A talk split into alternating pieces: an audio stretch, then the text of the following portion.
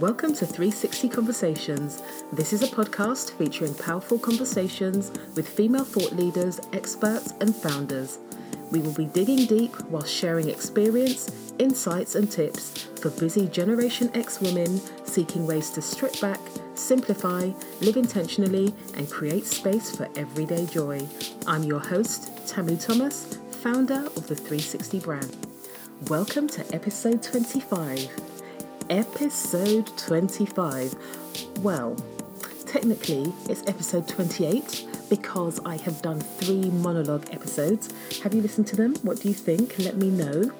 Um, and before I go into today's episode, I would just like to remind you that on the 1st of May, it is my business first anniversary, and I will be having a live podcast event where I will be doing a short monologue and then I will be in deep, delicious conversation with Jessica Huie and I'd absolutely love you to come along and celebrate. There are a few tickets left. Um, it will be taking place um, at Benck and Bow, which is very close to Aldgate Tube Station.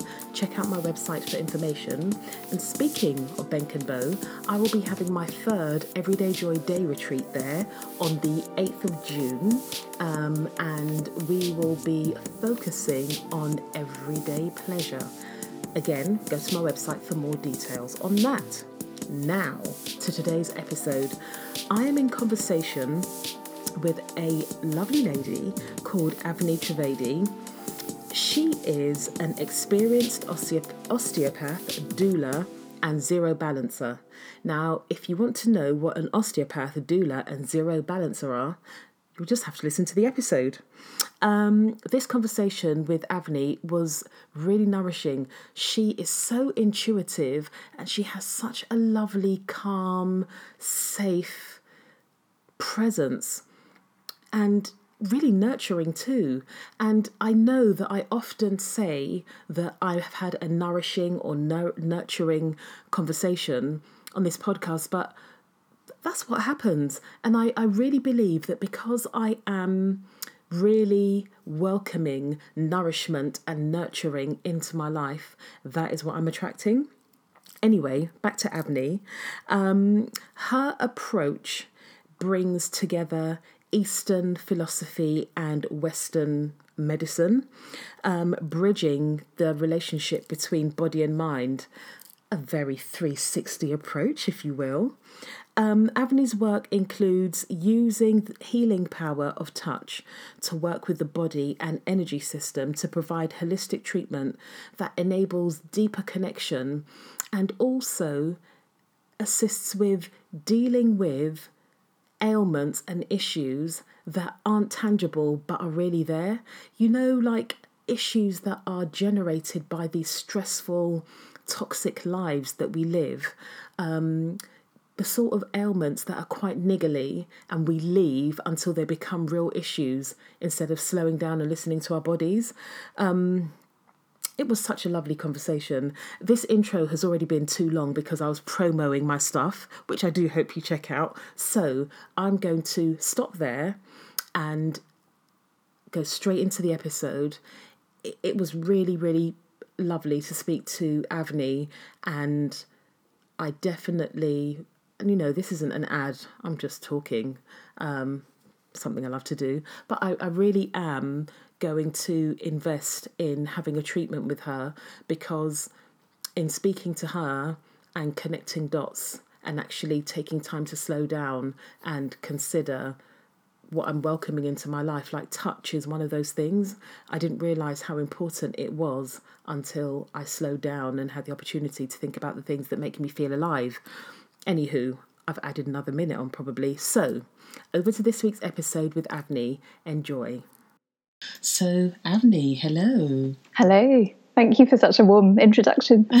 um, I I've been practicing as an osteopath for about 15 years this year, and before that, I started off training to be a physiotherapist, and just was not into being in a hospital or being in a hierarchy and but I just didn't know any better when I was picking my A levels and subjects when I was younger. Um, I have a kind of army of things that I do that are from the more energy medicine side of things, but I really like working hands on with the body and helping people to feel calm and still. Um, and a lot of the women that I work with are coming either before or during their pregnancies, and I treat newborn babies. So I've got a big passion of supporting families at mm-hmm. that really kind of precious time of life. That sounds absolutely wonderful. Um, I'd like to talk specifically, well, specifically and whatever else comes up about learning to listen to your body when you're a busy high achiever with lots of personal and professional responsibility. A lot mm-hmm. of the mm-hmm. women that listen to this podcast are in their late 30s, early 40s, are somewhere in their career or lives where they have a lot of responsibility. Um, quite a few of them are freelancers and self employed, and we talk a lot about integrating wellness.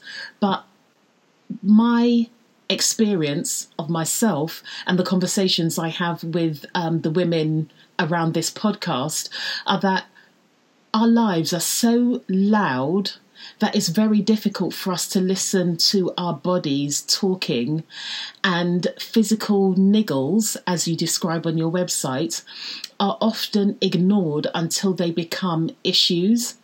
So, actually, I'm going to park that one side. I'm going to come back to that. Could you explain actually what your role is as an osteopath, um, doula, and zero balancer? Because I thought that osteopathy was to do with the bones.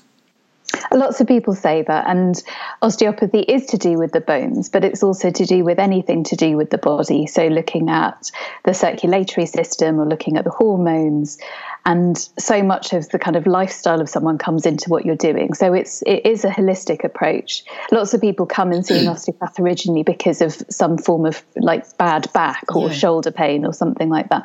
But especially with working with women, I think a lot of what I treat has a stress component and it's getting people to really listen to their bodies and, and be much more in tune. So I'm probably more holistic than a lot of osteopaths in my kind of field. Mm-hmm. Um, so everyone everyone treats in a way that expresses themselves really. So you know that's why I bring my personal interest in the more Eastern approach into what I do. Yeah. Um, and becoming a doula was um, I, I, came to that at the end of training to treat children. And when you treat babies and children, a lot of the birth story and the pregnancy is really relevant.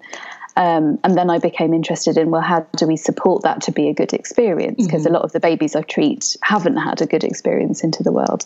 Um, so with with doulaing, you're really holding the space and being with a woman and helping her face whatever her vulnerabilities and her fears are so I, I, think I have that approach, regardless of whether I'm supporting at a birth, but just helping someone to be with, you know, whatever's really going on.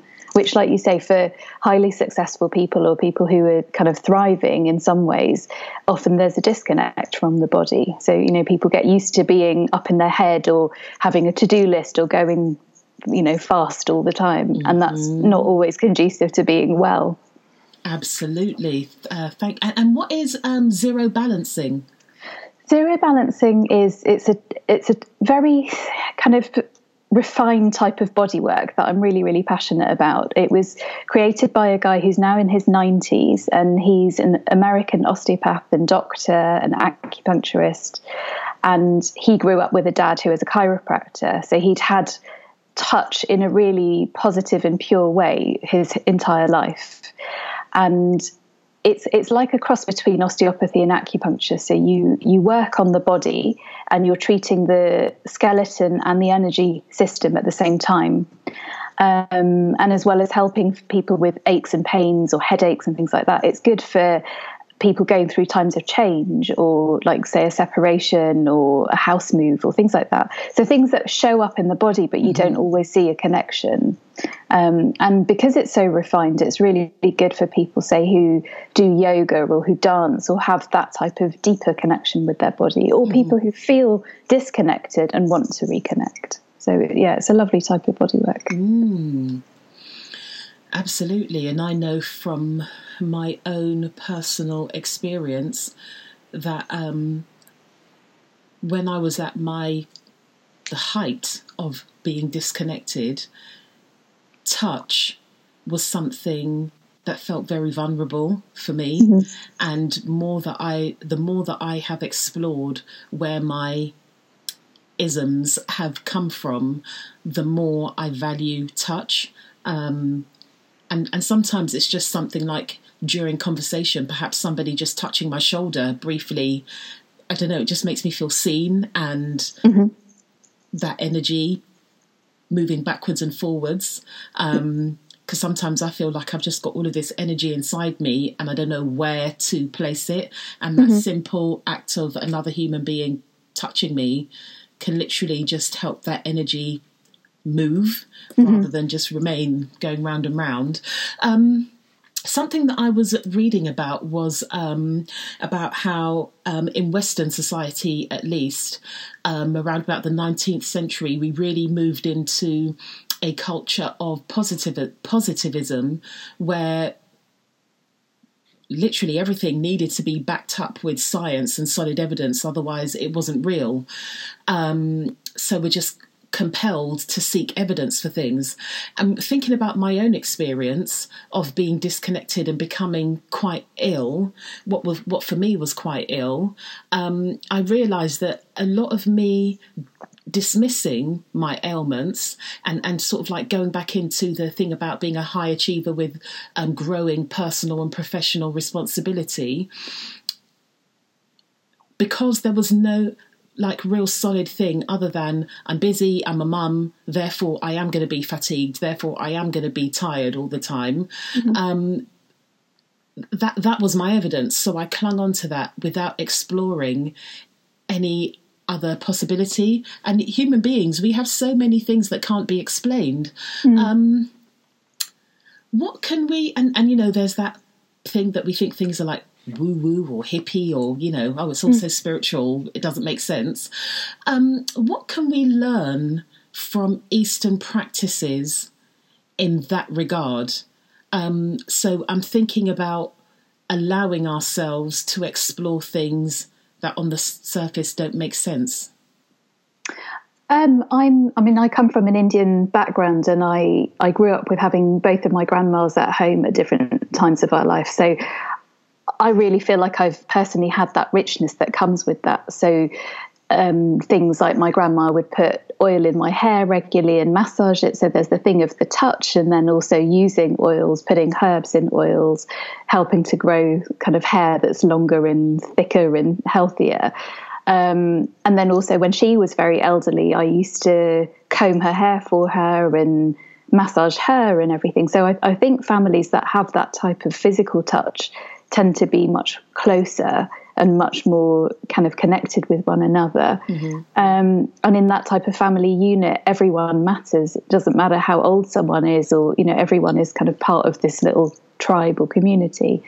Um, in traditional Indian medicine, there's lots of daily practices like in Ayurveda, Abhyanga, which is the kind of self massage. So, you know, oiling your body every day. It's a good way of checking in with how you're how you're doing. And even for someone who's really busy, you know that you're still going to have a shower or you're still going to put on some form of body cream or lotion. So those are the little moments that you can have as a, a kind of ritual for yourself. Because I, I think in society we have this thing of busy is like this badge of honor. So like people think it's indulgent to slow down or take care of themselves, or it's something that is a luxury item, you know, for someone who's got time on their hands, or they can just spend the whole day in the spa. And really, it's the tiny little things that, you know, I'm working with a teacher at the moment who just gets us to have a nice pot of tea and you just sit there and you're connecting with your senses just for that moment. And that's, you know, I'm I'm good at self care, but I don't find it easy just to sit there when I could be doing my emails or, you know, doing some chores. Um, but those those daily practices, I think, are, are great in Eastern approaches. Mm-hmm. How you even um, set the space, how you kind of um, use incense and things like that to just make the home feel sacred. You know, those tiny little things, which, which growing up here, but coming from an Indian background from East Africa, I always feel like that's part of my reconnection with myself. Is some of those things now that I'm older and don't live under my parents' roof, I just I don't have as much of that in my day to day. So I'm I'm really having to kind of track backwards of what did I grow up with? Why was it done? Especially when you know my my mum doesn't always have an explanation of why certain rituals were done because she's just grown up mm-hmm. in a mm-hmm. culture where it was you know it was just on repeat. Yeah. Um, so I, I think I, I bring the kind of more Western way of using the mind to try and understand what was just Eastern practices. Yeah, I, I love that, and um, I really like your recollection of growing up with your grandmothers and also um, your cultural upbringing and, and the impact that had. Um, my parents are from Sierra Leone, and um, my mum, she massaged me, my siblings, mm. and um, my daughter, my nephew, and you people that aren't from the background watch and they're like, because it involves a lot of movement. It involves a lot of like um, pulling limbs and stretching the the baby's body. Um, mm-hmm. And some people look and think, "Oh my gosh, does that hurt?" And you're like. Can you see this baby? Like, literally, my daughter would let out the most beautiful sighs occasionally a lot of wind. She was very windy, mm. and then she would sleep. Um, but that was limited to babies. And I'm thinking about what you're talking about with um, the oil in your um, body. I'm black. I have to moisturize. My skin is very dry. I'm not saying that all black people's skin is very dry, but generally we all moisturize. But it, um, but it's very functional, and mm-hmm. I have to remind myself and the I'm trying to flip it. So it's quite often when I'm feeling really stressed or I know I've really been neglecting myself that I actually take the time whilst I'm moisturizing, and sometimes I thank my body whilst I'm doing it. Mm-hmm. Um, and a lot of the time I think to myself, wouldn't that be so wonderful if that was my ordinary practice, rather than waiting until I felt like I was heading towards burnout to be able to um, do it, and that might lessen my hurtle towards burnout because it doesn't take mm-hmm. longer all it means is in that moment, I'm moisturizing my body and that is what I'm doing. I'm not mm. thinking mm. I've got to, I've got to the next, the next, the next, which is the kind of stuff that makes you spiral into totally. your day autopiloting. Totally. Yeah. Yeah. It's, I mean, those little rituals are such a good way of connecting with how you're feeling on, you know, moment to moment, mm-hmm. giving yourself gratitude and actually that real depth of feeling rather than you know so much of the beauty industry is all the superficial stuff or you know the eyelashes and all that stuff. That you know that yeah it makes you feel good on a superficial level but it's not really being in touch with yourself. And i think i mean i turned 40 in june last year and i i have really felt a difference in how i am with my well-being and my skincare and everything. Not from that thing of oh my god i'm aging more suddenly but more because I really value myself yeah. and I know that my wellness matters. Yeah. You know, we, um, we lost my aunt a few years ago when she turned 60. And, you know, I think, gosh, if I'm going to live only till 60, I've only got 20 years left. You know, mm-hmm. I want to take mm-hmm. care of myself. Mm-hmm. So, so that kind of wellness from within, I think, is a really important message. Absolutely. I, I, relate to the 40 and look, viewing things differently, and I see things and I read things about self care, and I do think to myself, um, and that's part of. Um, I've got an apothecary candle, um, which is the first in a range of things that I'm working on, and um, I've called it a nourish candle because mm-hmm. I think rather than thinking about anti-aging, concealing wrinkles, and all of that sort of stuff, how about really nourishing your body and your senses and mm. taking the time so that your self care really is from the outside in, inside out, mm-hmm. um, rather than applying stuff. Um, but yeah, so um, with regards to the work that you do um, and us, we've touched on it just now um, about our culture that wears busyness and even stress caused by busyness as a badge of badge of honor.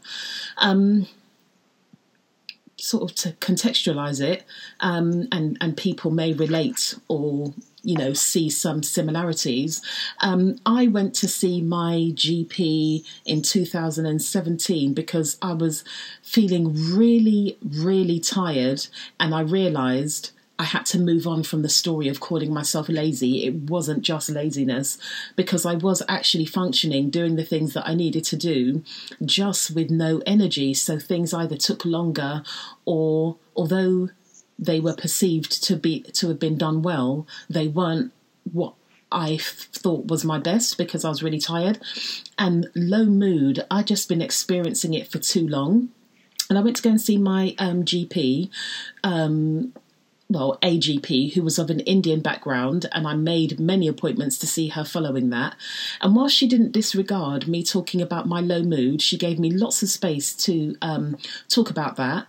But she also looked at previous blood tests I had, was a bit puzzled as to why nothing had been done following those blood tests um, and sent me off for further blood tests and explained to me about the importance of vitamin D for everybody, mm-hmm. but particularly for people of colour and the darker yeah. your skin is in a country like England where we don't get a lot of um, exposure to um, sunlight.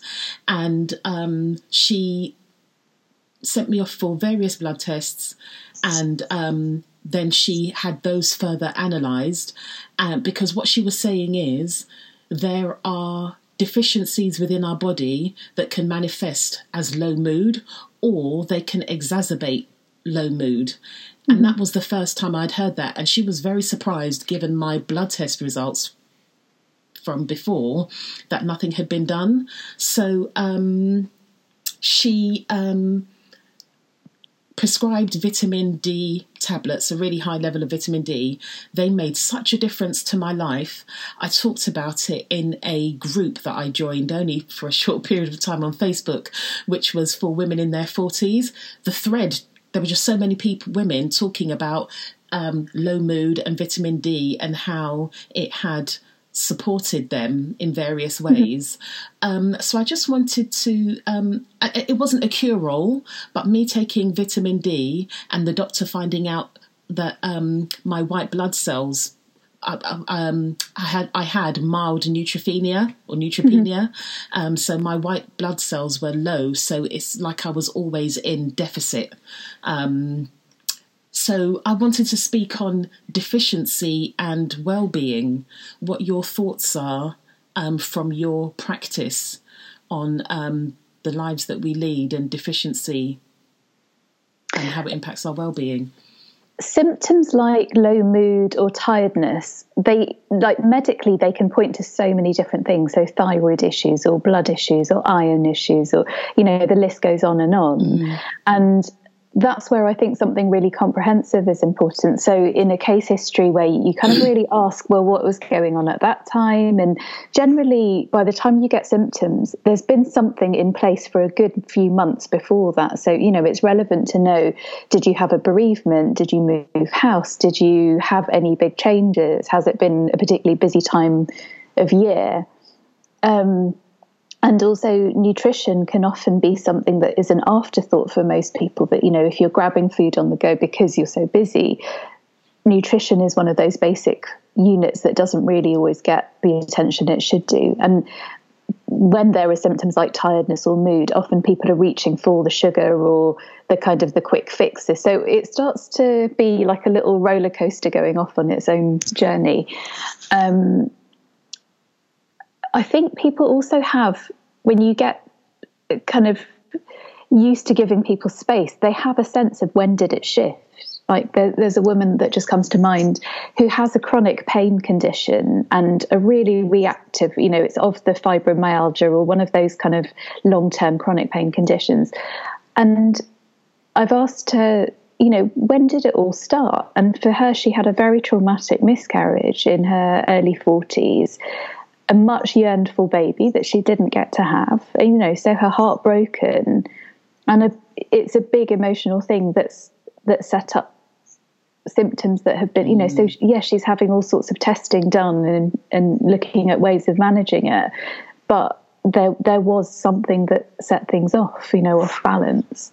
Um, so I think our stories really matter, and as as women, we're not always given the chance to actually really express what we're feeling, or sometimes our pains or symptoms can get undermined a little bit. So you know, really giving ourselves space to listen to what's going on in our body and then actually you know if the first practitioner doesn't really listen find another one and another one and yeah. you know just make sure you get heard so i often hear this where say clients who've just had a baby and they might be having some pelvic floor symptoms and they're not sure is this normal or is it something that is to be expected?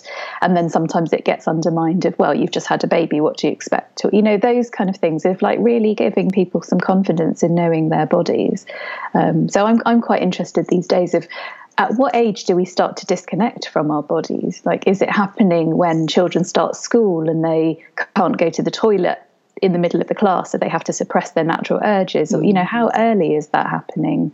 Or for girls, when they first get their period, like, you know, is a period celebrated or embraced, or is it like, oh no, you're going to just have pain and inconvenience now? So I, I think those little things chip away at how how our bodies kind of get Absolutely. treated, really. Absolutely. Oh, and the other thing I wanted to say is that um, one thing that I think is really important for women is knowing that we're cyclical. So whether or not we have a monthly period, you know, if we're at that point of life of not having periods anymore or on medication that don't give periods, still live by some form of monthly cycle. So we're not designed to have the same output day in day out and you know there's daily seasons there's monthly seasons there's the winter the summer mm-hmm. and our lifestyles and behaviors need to really accommodate that. So, you know, I've I've made my mistakes of having done a juice fast in January, which I would never do again, just when I didn't know any better. Yeah. Um, or, you know, nowadays, the days before my period and the first few days, I really just slow it down. So I won't tend to fit in extra clients those days, or maybe I'll socialize less, or, you know, those kind of like just being intentional with what we need, I think can make a big difference in the more subtle aspects of our well-being. Absolutely. And what you're saying and um, the fact that we uh, work in seasons you know we are we are natural. We are of nature. We're mm-hmm. not the machines. Yeah. We think we are. And when i think about um, my story when i actually took the time to pinpoint when things changed bearing in mind, I said I went to the GP in 2017. When I actually tracked it back, it began in 2009. Um, and 2009 is when I became more senior in my career. My daughter went from being in a childminder to a nursery, and I got on that treadmill and I started to run and I didn't get off. Mm-hmm. Mm-hmm. Life just became busier and faster. And also, my motherhood 2009, my daughter was two.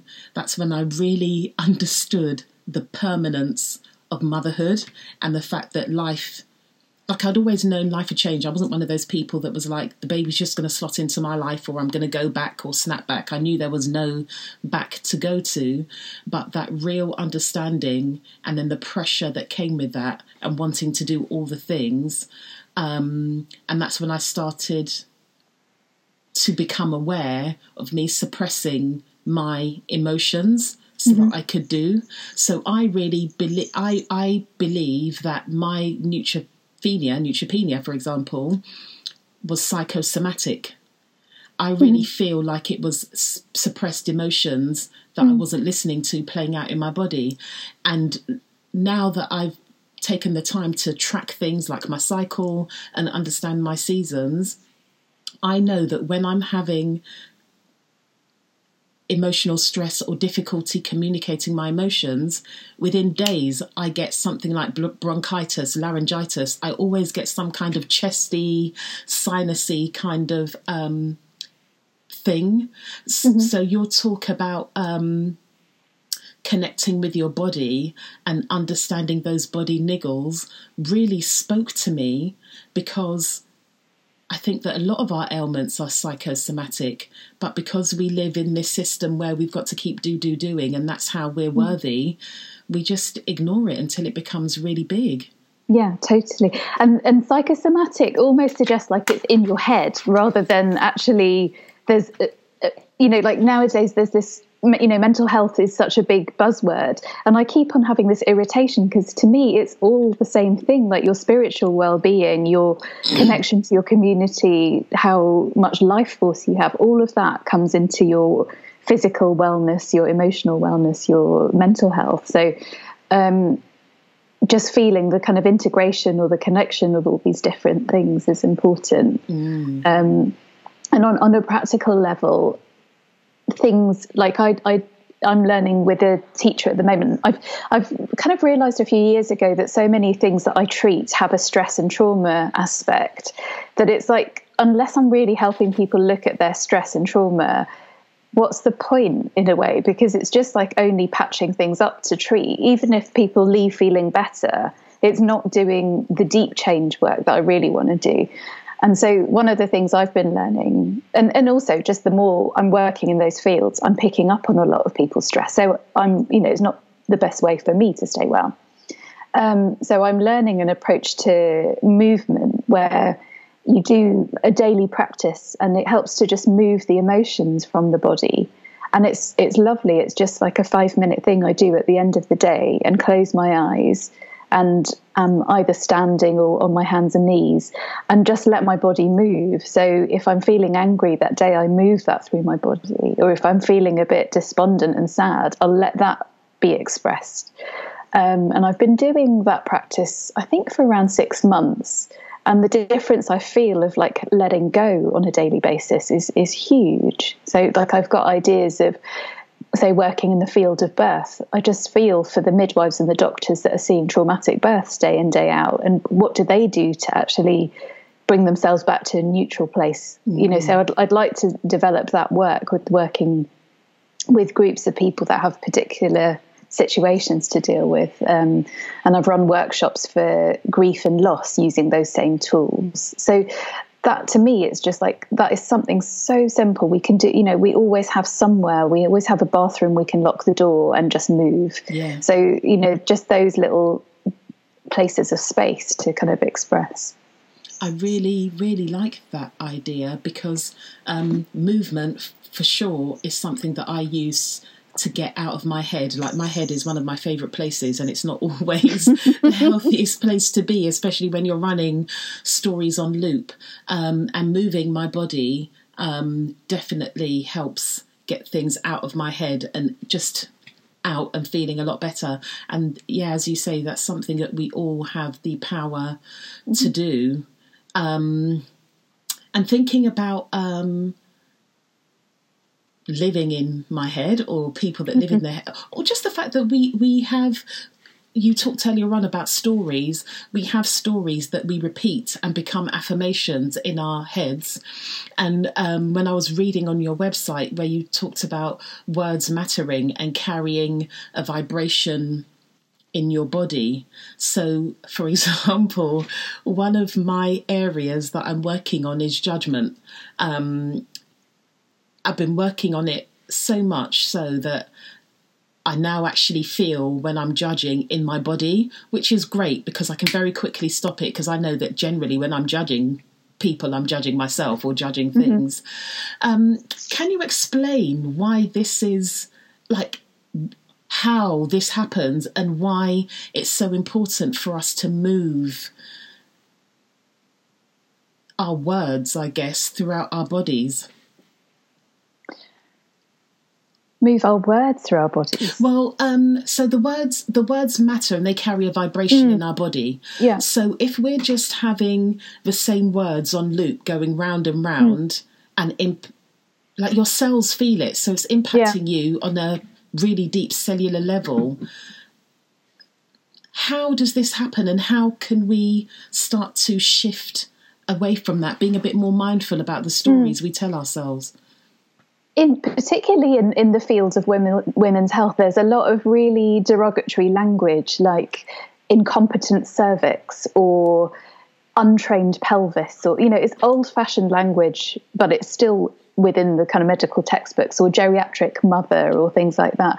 Um, if i'm treating someone who's going through ivf you know there's often the language of failure that come you know it was a failed cycle or the pregnancy failed to progress and things. And so if I'm working with someone, I'll always just get them, you know, because they're often repeating that language of something that's described to them, but not realizing that it has that vibration with it. So I'll often be like, just shake that off. Or, you know, you, you've been told you're having a low risk pregnancy.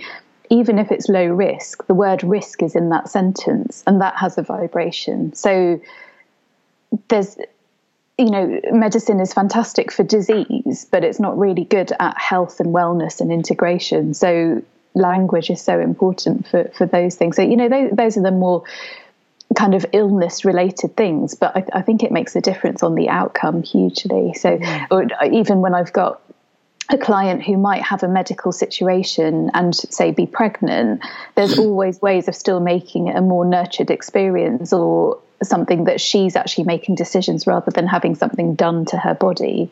Um, but you know, it all starts with the language because that's carrying the intention. And when people get more conscious of the language that they're using or that's used about their bodies, I think then you know change can start to happen absolutely yeah and it's a it's a practice really you talked about um you talked about um, rituals. Rituals are part of practices.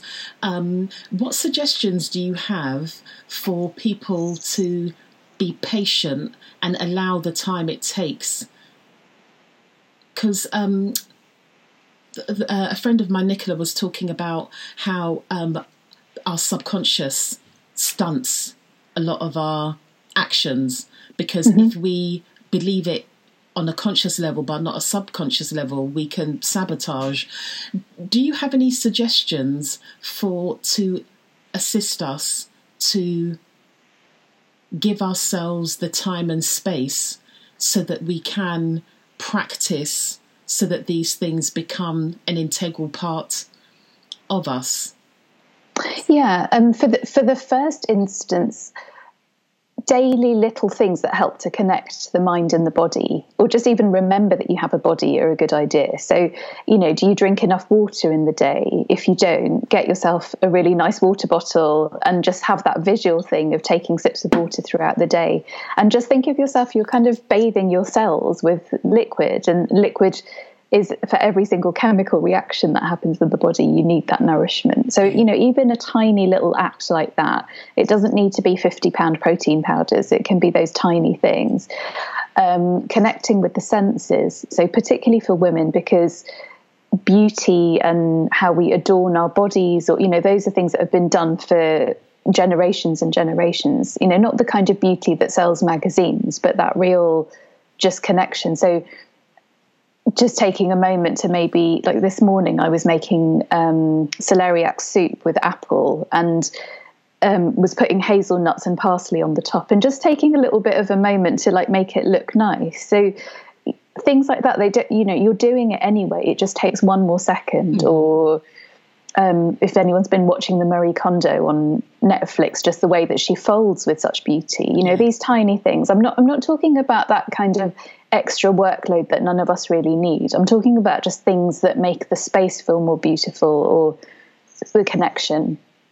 Um, senses, I'm big on because I think that's a really good way of getting present. So, essential oils like eucalyptus. If you just put a couple of drops of eucalyptus on the floor of the shower that helps to kind of steam up so you get like a little spa moment when mm. you're in the shower um, or peppermint oil is good to just if you're feeling a bit low that day or low energy it's, it's kind of raising your mood.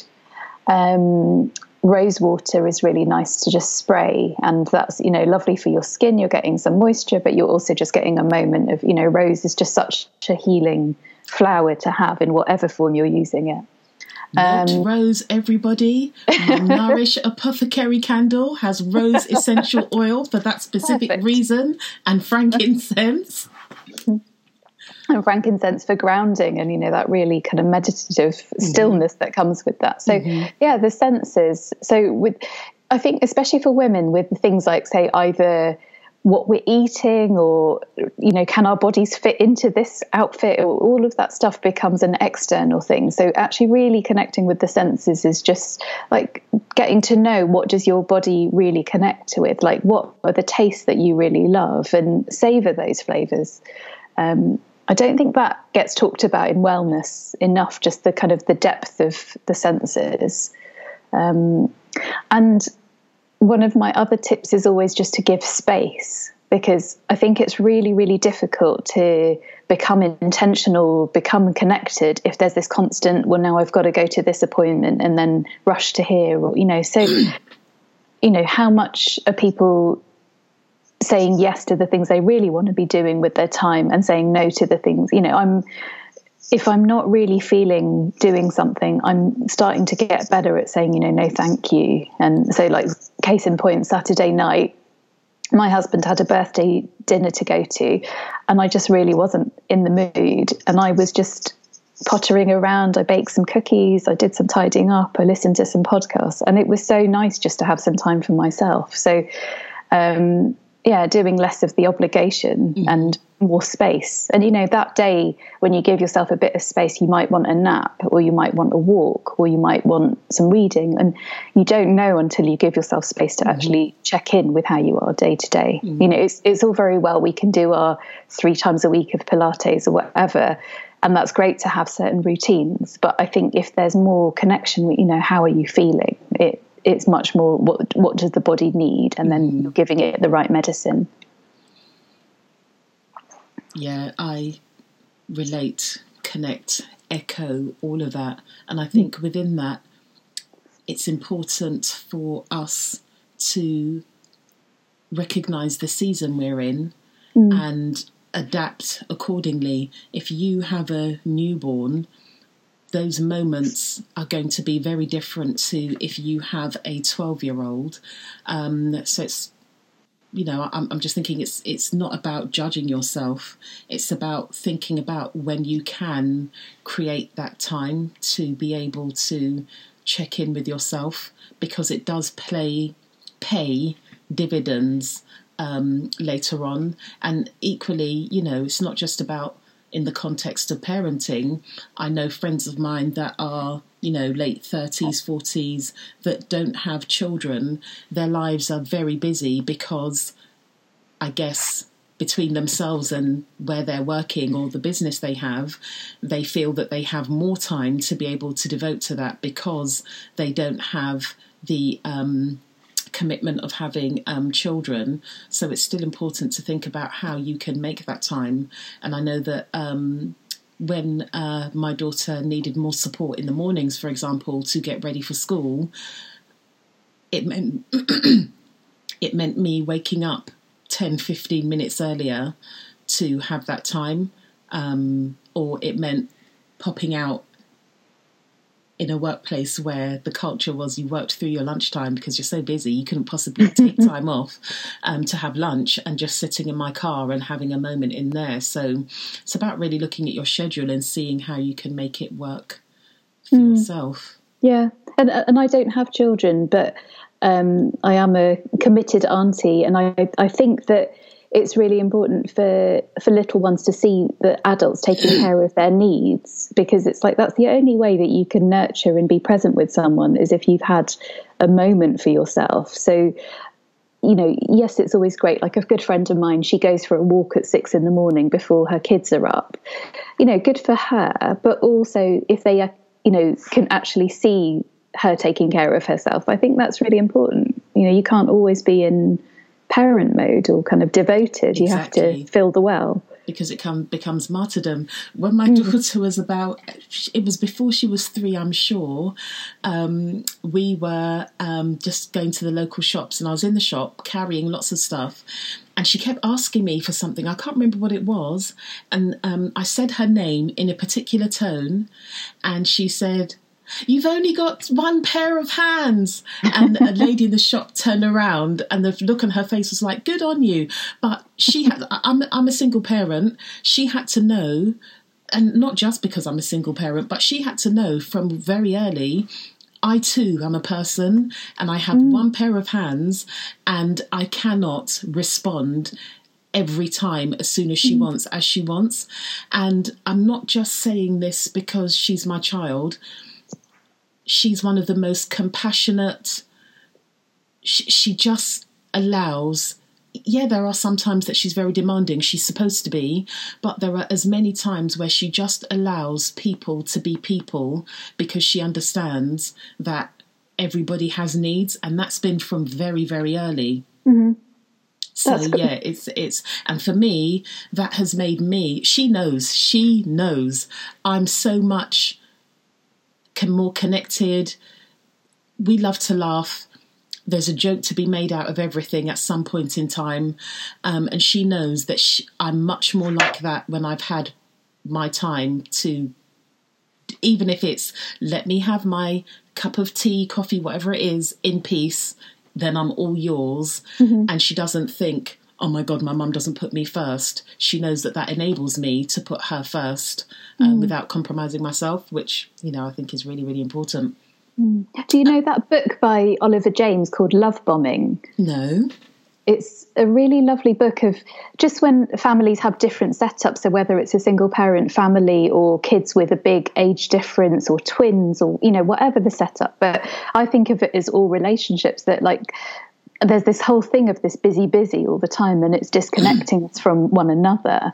So the love bombing book is it's really practical stuff of how people can actually make that time of connection with one another. And I think for the next generation, because technology is going to be their entire reality, those kind of ways are going to be even more important. Mm. Like I'm treating a lot of teenagers that you know they're on their devices for hours and hours. Their brains are working hard but they're kind of not as able to ground or reconnect. So I, I, think those kind of strategies are really important.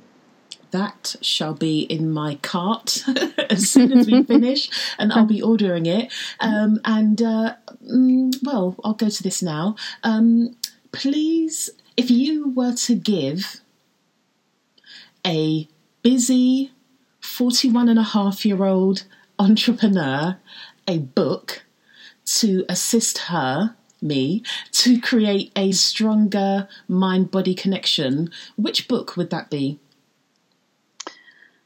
oh to i'm going to pick two if that's okay yeah. because i'm i think if if we're a busy person it's kind of actually even more important to spend a little bit of time connecting with the body so um, there's one that I love called Anatomy of the Spirit by Caroline Myss, M Y S S. And she's a medical intuitive. She used to be a journalist, and then she started getting this kind of very telepathic information about people and their wellness so she could really really pinpoint what was going on. And it's written in the way of stories of different situations. So that's really helpful. I think we learn from stories. So mm-hmm. it's mm-hmm. it's a really nice way of um, seeing like say somebody who had a broken heart how it showed up in her health. So that's a beautiful book. Um, and a really practical w- book for women. Um, I'm training with her at the moment for the type of movement that I was talking about, and her name is Michaela Boehm, B O E H M. And her book is called The Wild Woman's Way. Mm-hmm. And kind of practical stuff of like how to create an altar, how to express emotion, how to organize your day being connected to your body. All of that kind of beginner level stuff is is great in there and also for anyone who just wants more tips and stuff so yeah. brilliant thank you very much um, and please to as we draw to a close of this lovely conversation thank you. Um, please could you share three things we can start doing today um, to create a stronger mind body connection? Things to do with the senses. So what feels good on your skin? You know bamboo cotton, cashmere, all of those fabrics that feel mm. nice. Like just when you go into a shop, actually touch what you're feeling, you know, touch the fabrics and buy lotions and potions that feel good or smell good or have mm that aspect because that's that's your kind of nourishment for yourself. Um, what else? Giving yourself time in nature every day um, if you can't get to nature, bring nature inside. So I was recommending to someone who's just gone back to work after mat leave that get yourself like a little mini cactus that doesn't need a lot of mm. TLC, and you've just got something there of nature. And bath time or shower time, like turn that into a ritual. So you know, just really be mindful in in that, those moments. So just make it a, an experience for yourself each day. Even like for say people who might be too tired to have a bath if someone else is at home get them to run the bath for you because even that is just an act of service mm. and those little things like putting the towels on the radiator so they warm up those little things are just you know to me that's what self-care looks like you know those tiny little things that add up oh it's making me feel like after this getting in the bath indulging my senses staring at my plants um, do you have any services you'd like my listeners to know about? Anything coming up that people could benefit from? I've got two workshops coming up. Um, so, anyone who's had, they're both London based. So, anyone who's had a loss or bereavement in the last, doesn't matter whether it was last year or 20 years ago, but those kind of losses that define us. I'm doing a really kind of gentle workshop that's using movement to feel and move loss through the body. Um, so that's in, I've got two, April and December mm-hmm. this year. Um, and for anyone who's trying to conceive, I'm doing a workshop at Fertility Fest, which is a month long festival in the Barbican. And there's all sorts of speakers and events um, and plays and all sorts of arts to do with conception and and the kind of trials and tribulations. Um, and I'm doing a workshop to help people to connect with all the emotions that can come up at that time. You know, the kind of the sadness, the grief, the jealousy, the disappointment, all of all of that stuff in ways that they can actually move and express it. Brilliant. Um, if you could please send me links, mm-hmm. I will add those to the show notes. Um, and where can people connect with you beyond this podcast? So I'm on Instagram on Avni, which is A V N I, touch. Touch is pretty much the kind of boundary or the you know the depth of everything that I do. So mm-hmm. touch is really important. Mm-hmm. And I'm also on Twitter as well, the same handle. Brilliant. I will make sure that those are added in. Avni, it has been a really lovely conversation, um, and I'm hoping that people gain some insights that will assist them and that they can apply to their lives immediately um, because you're not talking about running out self care Sunday um, hashtag and going out and buying all this stuff. All the things that you have talked about are things that we can literally apply right now. Mm. I'm, I'm really passionate about that because it, I think health otherwise becomes this exclusive thing that it's almost a commodity. And, you know, if you've got your kind of posh Lululemon leggings and your kind of fancy gym membership and stuff, but actually everybody needs self care. It doesn't matter what their situation. So those tiny, tiny little things add up. And, you know, I, I think never underestimate what tiny little actions do. Hashtag self care does not need to be elitist. it is here for us all if we take mm, this approach. Absolutely, yeah. Oh, how wonderful. Avni, thank you so much for your time. I look forward to sharing this podcast episode. And um, having looked at your website, I think you'll be seeing me in person uh, because, yeah, speaking to me loudly. Oh, lovely. Thank, thank you, you so much, much for the conversation. Thank you for listening to 360 Conversations. I appreciate you sharing your precious time with my guest and I. I hope you found the episode useful. I'd be so grateful if you could rate and review my podcast. Like an increasing number of our digital experiences, the algorithms rule. Your feedback will assist me reaching a wider audience, and I'd really love to have more women being privy to or joining these conversations. The feedback I get following each episode is beautiful and tells me more women could benefit. As always, I'd love to keep the conversation going. You can join me by commenting on the podcast show notes on my website or via social media at Live360. I hope to engage with you soon. Podcast produced by me, Tammy Thomas. Podcast music produced by James Anderson. Take care.